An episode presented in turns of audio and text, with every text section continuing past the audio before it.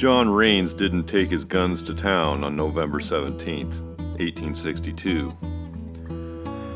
As the story goes, he couldn't find his brace of cap and ball revolvers in his fine brick home at Rancho Cucamonga, and impatient to be about his business, he climbed aboard his wagon unarmed and set out on the 40 mile trek west to the Pueblo of Los Angeles. He never arrived. Eleven days later, his brother in law, Robert Carlisle, and a search party spotted buzzards circling in the air above the San Jose Hills where San Dimas now lies.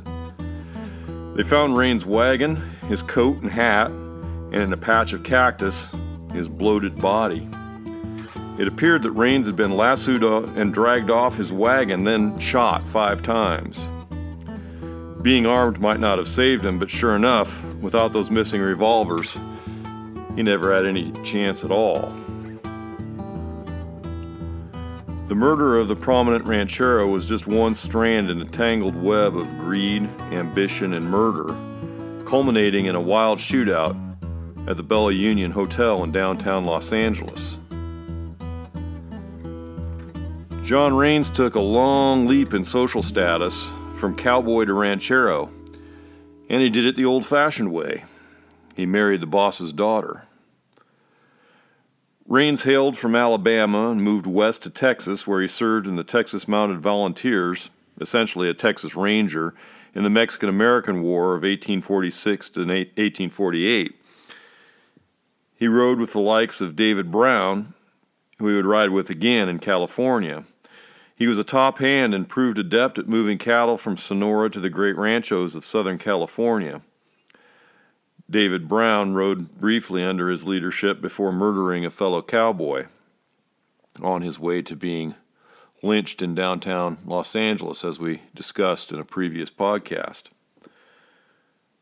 In 1856, Rains was foreman at Rancho Santa Ana del Chino, a massive and magnificent outfit located on 22,000 acres 40 miles east of Los Angeles. This was the domain of one Don Julian, who, despite his Spanish moniker, was actually an American named Isaac Williams. The Anglo ranchero had made his fortune by marrying into the great Californio dynasty, the Lugo family, and he'd become a kind of frontier feudal lord. Our man Horace Bell, the great recounter of early times in Southern California, describes him this way Don Julian was the most perfect specimen of the frontier gentleman I ever knew. With his corps of Mexican assistants and his village of Indian vassals, this adventurous American was more than a baron, he was a prince, and wielded an influence and power more absolute and arbitrary than any of the barons in the Middle Ages. Don Julian had two daughters by his official marriage and several children by Indian women who worked on the rancho, all of which he acknowledged. He doted on his official daughters who were teenagers in 1856 when the great lion sickened and died. He named Stephen Clark Foster the executor of his fabulous estate, which was worth tens of millions of dollars in today's money. You might remember Foster as the mayor of Los Angeles, who volunteered to step down to lead the lynching party that strung up David Brown. Foster stepped down as mayor again to vote, devote himself to running the estate. He had to administer trust funds for Don Julian's several acknowledged illegitimate children. And one of the first matters of business that he had to deal with was approving the marriage of heiress Maria Merced Williams, age 17, to one John Rains, cowboy and ranch foreman, age 27. Now, a cynic might find more opportunism than romance in Rains' corp- uh, courtship of Maria Merced. As Bell said, a rancho girl with a thousand or more head of cattle in expectancy and her share of a huge ranch thrown in was a rich catch for one of those matrimonial sharks. Obviously, it was a common practice and a good gig if you could get it. Rains may have been a shark, though observers seem to think that the lovers were really quite smitten with each other. But in any case, Foster wasn't in much of a position to object because, like his patron Don Julian, he had made his fortune by marrying into the Lugo family. So, John Rains and Maria Merced were wed, and not long after that, her 16 year old sister, Francisca, married a 27 year old Kentuckian named Robert Carlisle, who had moved south into the Los Angeles area from the gold fields. Rains and Carlisle operated Rancho del Chino together for a couple of years, but they were both very ambitious and pushful men and not well suited to defer to another. Rains decided to cash out his share of the ranch and go independent, and he purchased the 13,000 acre Rancho Cucamonga in the San Gabriel foothills. He planned to run cattle there and on an adjacent property and start a winery. And he built a very fine brick house that is a historic landmark still today. As I mentioned, he, he bought a, a portion of another nearby ranch for its grazing lands, and he also uh, had an ownership interest in the Bella Union Hotel in downtown Los Angeles.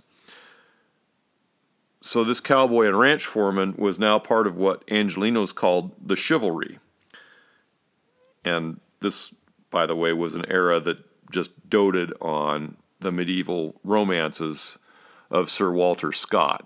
So young men like to think of themselves as, as knights. And they were only partially being ironic about it. The thing is, Rains had gotten where he got on his wife's money, and the deeds to his properties were solely in his name which was a clear violation of California law. Dona Merced, as she was known, reportedly asked him many times about this, and he always dodged the question. Partly because of this, the relationship was apparently stormy, but the marriage bed was certainly fruitful. By 1862, the 23 year old Dona Merced had four children and was pregnant with a fifth and by 1862, John Rains was in financial and legal trouble. It cost a bunch of money to be a shiv, and Rains spent very freely to keep up his social status. And it turns out that creating a winery takes longer and costs more than it first appears, and Rains got upside down pretty quickly, and he had to mortgage his properties to stay afloat. Being from Sweet Home, Alabama, by way of Texas, Rains was naturally a Southern Democrat and a prominent one in Los Angeles. He was named a delegate to the fateful Democratic National Convention in Charleston, South Carolina in 1860 as the nation slid inexorably toward the Civil War, and he traveled in style across the continent to get there.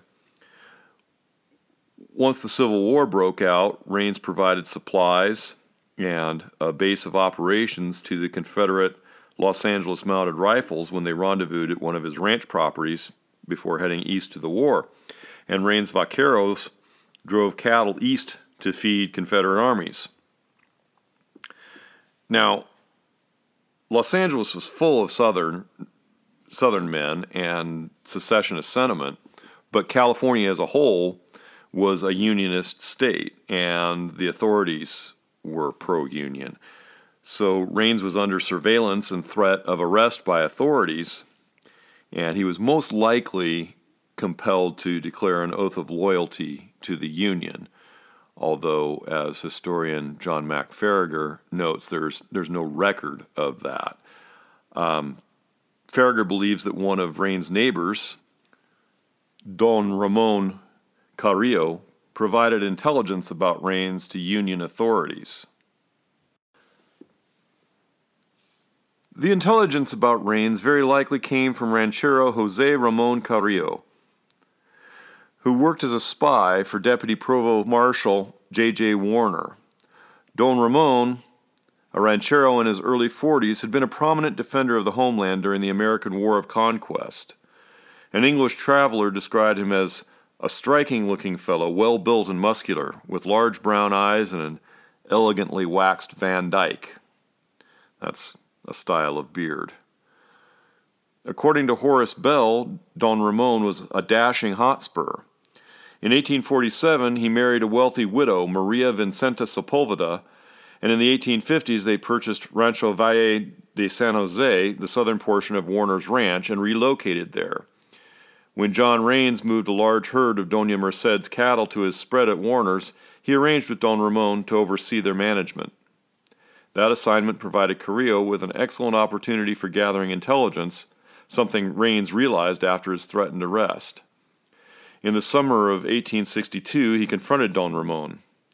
According to Benjamin Hayes, they had high words, and Rains insultingly discharged Carrillo from any further responsibilities for Dona Merced's livestock. So now we have a truly tangled web. The chivalry, and probably the common folk too, were cranking up the rumor mill before Rains' body was even found. They drew the natural conclusion. Rains' wife was angry at him over his financial shenanigans and probably also for his apparent fondness for a certain notorious brothel in Los Angeles. Don Ramon was angry over their high words and his dismissal. Obviously, they conspired together to murder John Rains, and obviously, Maria Merced and Don Ramon were romantically involved. It's certainly a plausible theory of the crime. District Judge Benjamin Hayes, one of the few truly upright Angelinos and a stickler for the rule of the law, took on the investigation. Servants at Rancho Cucamonga, as well as friends of Rains, knew his habits, which he apparently didn't bother to conceal, and they pointed Haynes, Hayes rather, to uh, Rains' favorite brothel in Sonora Town, Los Angeles, where Hayes interrogated the Indian madam called Samantha. And Samantha gave up half a dozen Californios she said were involved in Rains' murder.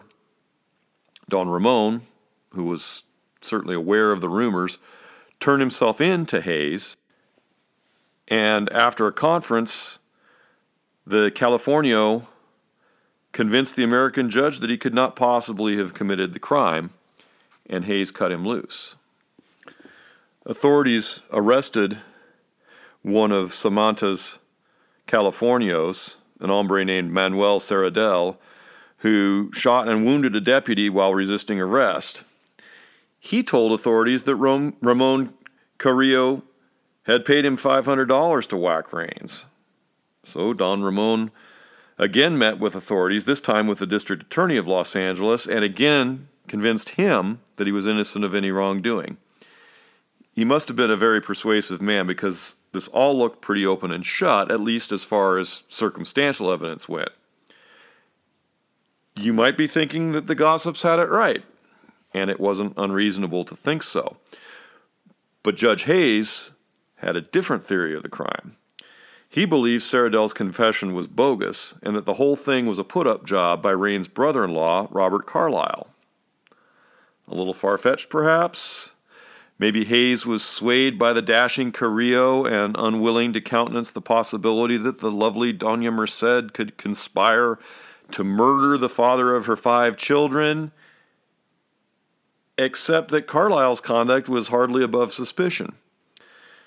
As a San Bernardino County Commissioner, Carlisle had thrown a swanky political soiree during the 11 days that his brother in law was missing. A little cold hearted, perhaps?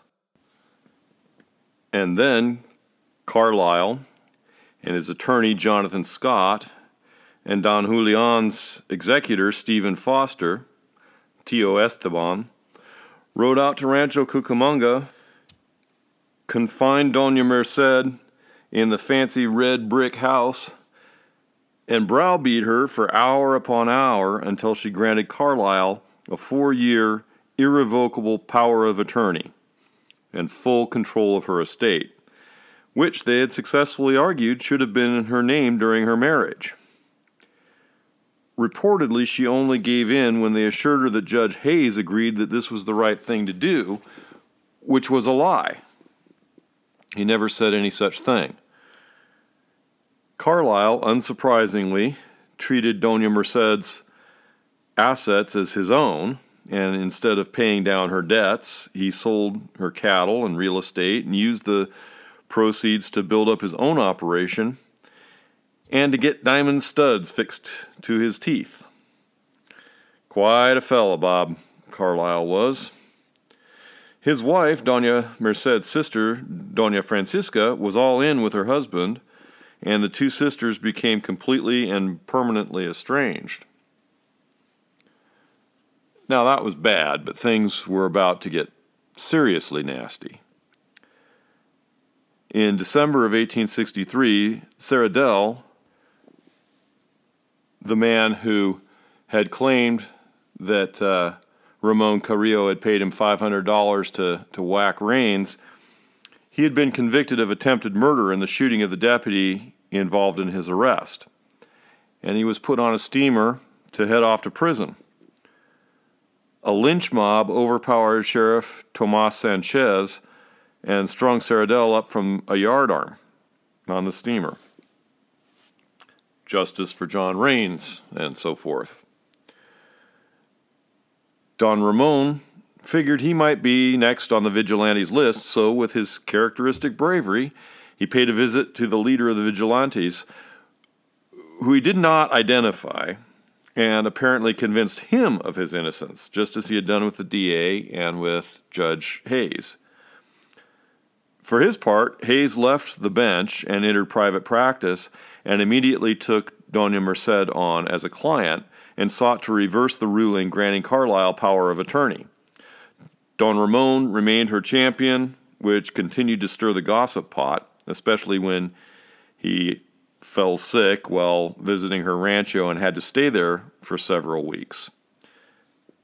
I know. It sure sounds like they were romantically involved. But there is another possible explanation.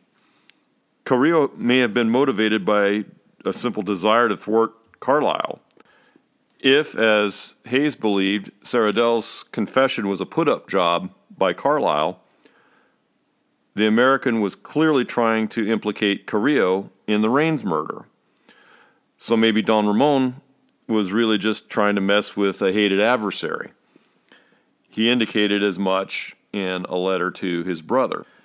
Carlisle cannot conduct the business with as much liberty as he could if I was out of the way, Carrillo wrote. I am satisfied that while awake he thinks of nothing else but a half chance to assassinate me so that he can do with the widow as he sees fit. The danger of assassination was all too real. In April of 1864, a man calling himself Lewis Love showed up looking for a long term lodging at a stage road inn near Rancho Cucamonga, which was operated by a man called Uncle Billy Rubottom. And Rubottom noted that Love didn't seem to have much to do other than to hang out and hunt rabbits. On May 21st of 1864, Don Ramon Carrillo rode past the inn on the stage road. He was on horseback, and riding next to him in a buggy was Dona Merced and one of her half sisters. Lewis Love suddenly got the urge to go rabbit hunting, and we'll let John Mack Faragher take up the tale. Not long afterward, Rubottom heard the sound of gunfire. Carrillo was hit in the back, Dona Merced saw him grasp his chest and slump to the side of his saddle. Don't let him fall, she cried, as the other rider jumped down, caught the wounded man, and lowered him to the ground. Leave this place, Don Ramon exclaimed through clenched teeth, fearing that there would be more shooting. Dona Merced whipped the horses and the buggy took off, leaving Carrillo alone. He struggled to his feet and staggered back to the inn, where he was carried inside, spitting blood. Rubottom proposed sending for a doctor, but Carrillo shook his head. Don't bother, I'm done for, he said. Rubottom was deeply impressed by the man's stoicism. There came over his face a smile of scorn, he later recalled. He faced the approach of death with bitter gaiety. People had accused him of arranging the murder of John Rains, Carrillo said to Rubottom, but he was incapable of doing such a thing. If I had been the enemy of John Rains, I would have challenged him face to face. He always prided himself on confronting his enemies. I never did a cowardly act, nor fought a man except face to face, he said, but for all this I am murdered from behind. Rubottom was convinced Carrillo was telling the truth. A man who could talk like that in the presence of death could not be lying, he said. Could he identify the man who shot him? Rubottom asked. He had seen a man fleeing on foot, Carrillo said, but did not recognize him. But that did not concern him, for he knew who was responsible. He slipped into unconsciousness, but roused himself just before the end.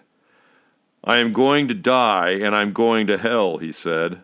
I am going to meet the devil and fight him, and may the best man win. According to Uncle Billy Rubottom, those were Carrillo's last words. Nobody out and out accused Carlisle of arranging Carrillo's murder.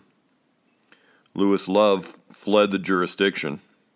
He was arrested in San Francisco and returned to Southern California, where he and a couple of Rancho Cucamonga managers were brought up on charges of conspiracy to kill Carrillo.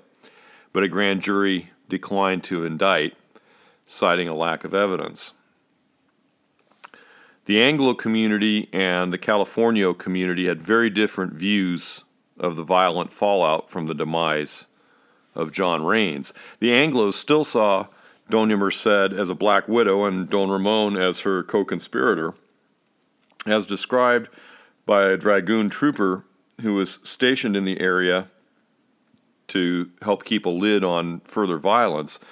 Um, and uh, he soaked up a lot of the local gossip. It appears that, from what I can hear, that John Rains married a woman that was half English and half Spanish and an heiress also, and became a noted man.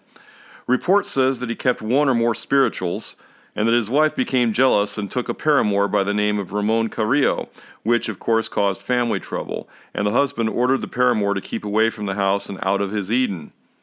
The paramour, being possessed of little moral but great animal courage, resolved to put the husband out of the way and have the woman all to himself. So he either directly or indirectly assassinated the aforesaid Rains.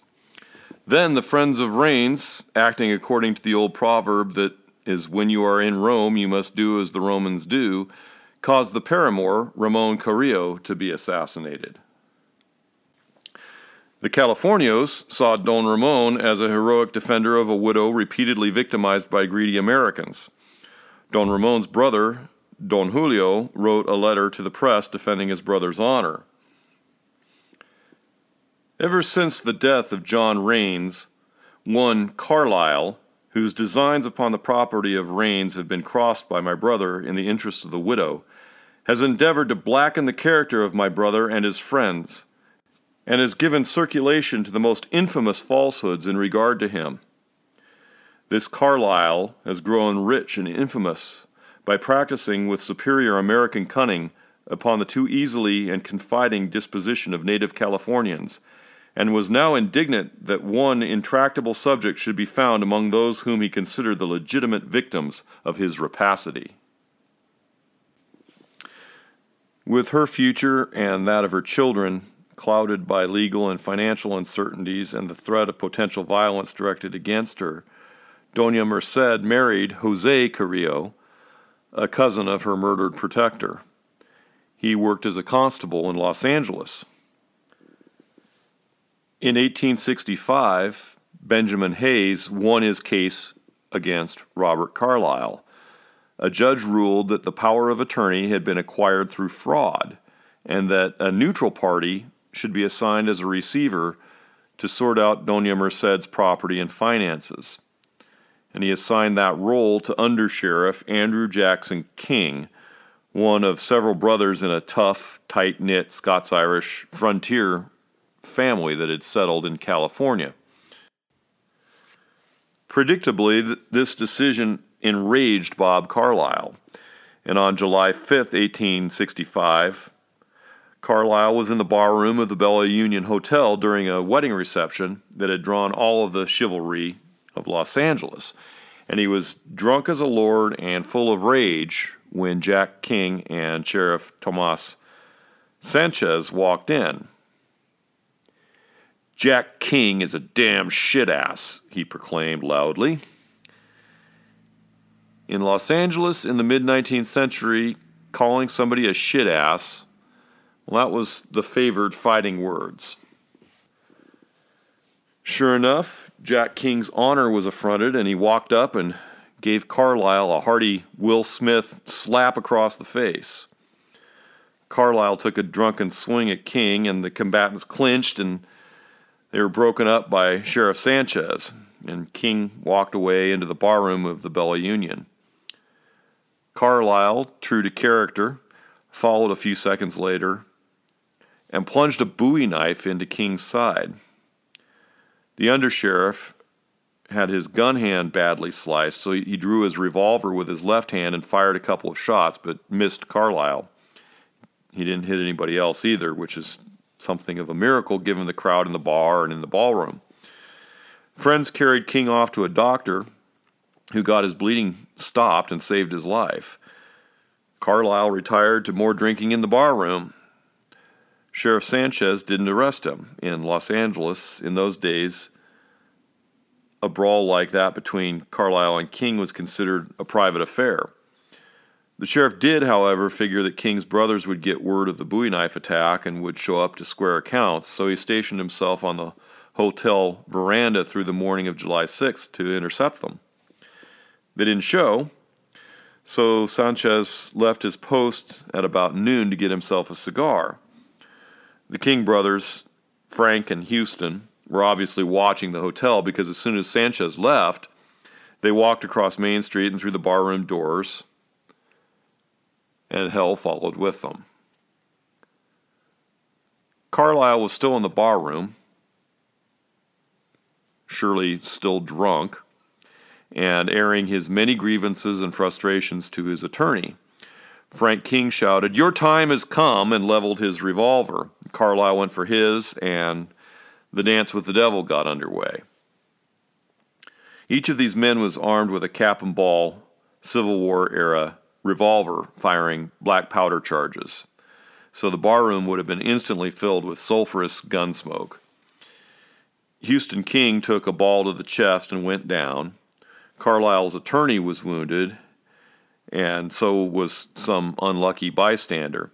A horse outside the hotel took a stray shot and fell down dead. Carlisle was shot several times in the chest, but he kept on his feet firing and Frank King's revolver jammed. Probably one of the copper caps that provided ignition to the charges came off its nipple and bound up the cylinder. It happens. So, with his, his revolver out of commission, Frank charged Carlisle and started clubbing him savagely over the head with the revolver butt. The brawl spilled out into the street where people and horses panicked, and Sheriff Sanchez turned up and tried to push the struggling men apart. And uh, King was trying to clear his revolver to get off a finishing shot, and and Carlisle managed to raise his revolver with both hands and shot King through the heart. King fell to his knees and then pitched over on his face, dead in the main street of Los Angeles. His brother Houston, who had been taken out of the fight early, would survive his wound and would later be acquitted of murder because Robert S. Carlisle was shot all to hell and his skull was fractured, and he would expire after lying in his own blood for about three hours on a billiard table. The shootout at the Bella Union Hotel was as wild a gunfight as ever took place in the Old West, and it closed the chapter on this villainous swindle surrounding the murder three years before of John Rains. Doña Merced's story did not improve. She was burdened by debts that she didn't occur, incur, but she couldn't overcome, and she was forced to sell what remained of her property and move into Los Angeles. And she took in laundry to make ends meet. Carlisle's widow, her sister Francisca, did a whole lot better. Um, she married a rich Angelino and lived out her days in comfort in the city, not too far from where her sister labored. And they never reconciled. So, who killed John Rains and set this whole violent tragedy in motion? No one knows. The murder is unsolved. Who do I think killed John Rains? My money is on Carlisle.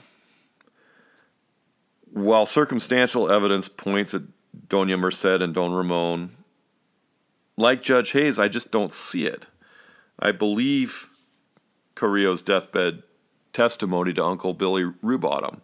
This was a man who, when he was accused of a crime, rode directly to the accuser and convinced them of his innocence. A judge, a district attorney, and the leader of a crew of vigilantes.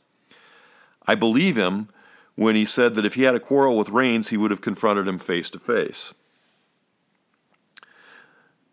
The bushwhacking ambush, snaking Rains off his wagon with a riata and then shooting him, that has Bob Carlisle's dirty, conniving, shit ass fingerprints all over it.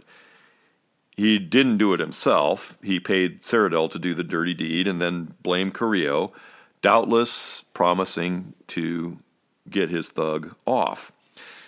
Then he got up a vigilante crew to lynch the Californio to shut him up. That's my theory of the crime. Of course, he was behind Carrillo's assassination, and his character is clear in literally backstabbing Jack King. Bob Carlisle was a shit ass. He got what he had coming to him, but not before wrecking a whole bunch of lives. I have to say that this was one of my very favorite podcasts to put together. It's just so LA noir circa the 1860s. Uh, I really enjoyed the the reading and research on it. Uh, I ended up primarily using uh, the work of John Mack Faragher in Eternity Street, but there are numerous uh, accounts that you can find online of the John Rains murder, and you know some give different weight to different theories of the crime. Um, but uh, it was just a, a, fascinating piece to to dig into, and uh, I want to thank the patrons who make it possible for me to continue doing these explorations of frontier mayhem in Los Angeles. That's Ash, Harry Kaiser, Mike McIver, Wade McKnight, Chaz Clifton, Bob Dice, Alan Godsif, Chris West, Jerry Nunnally, Matthew Eilman, Paul McNamee, David Rolson, and Rick Schwertfeger. And uh, anyone listening to the podcast who would like to support the uh, continuation of these stories, uh, a link to our Patreon page is in the show notes. And uh, Sure do appreciate you listening. We're going to stay in, in Los Angeles for uh, a couple more episodes, I think. Um, going to recount a crime that was uh, about the equal in infamy to the Rains murder and the ensuing shootout, um, which was the the killing of Sheriff James Barton in Los Angeles, and then then we'll wrap up with. Uh, the capture of Tiburcio Vasquez, um, which was kind of an end of the frontier era of crime and justice in Los Angeles. Um, plan after that is to move on to uh, to King Philip's War in. Uh, so we'll be jumping back a couple of, of centuries to uh, and all the way across the continent to Puritan New England and uh, you know several of my listeners and, and uh, Frontier Partisans readers have given the, thumbs up to the idea of taking that on uh, in a similar way that uh, we did with the uh, Pontiac's War. And uh, certainly, it's a it's a watershed moment in American history and worth uh, taking a deep dive on. So that will be the the project for the the fall. And uh, again, I want to thank everyone who supports the podcast and, and the Frontier Partisans blog. Um, whether you're a patron or a reader or a listener, uh, sure appreciate having you at the electronic campfire. And we'll see you down the trail.